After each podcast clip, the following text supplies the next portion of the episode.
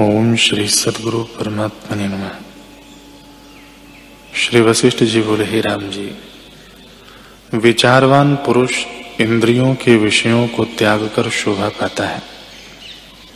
जो उसको क्रोध भी आता है तो क्षण मात्र रहता है, हृदय में स्थिर नहीं हो सकता।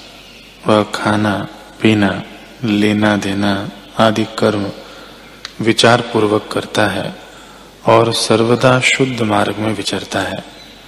संत जनों का संग कर और सतशास्त्रों का अर्थ विचार कर बोध को बढ़ाता है। तीर्थों के स्नान से काल व्यतीत करता है। हिराम जी, यह दूसरी भूमिका है।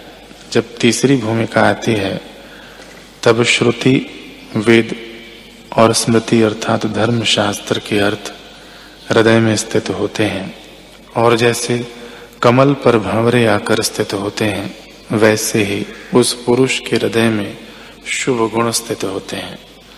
तब उसे फूलों की शैया सुखदाई नहीं लगती, वन और कंदरा सुखदायक लगती है।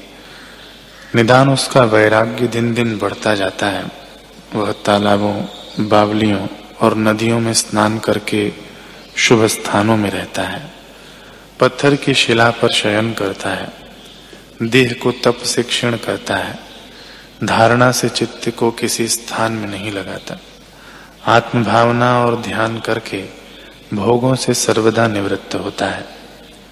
भोगों को अंतवंत विचार कर, अर्थात ये बने नहीं रहते, यह सोचकर और देह के अहंकार को उपाधि जानकर वह त्यागता है।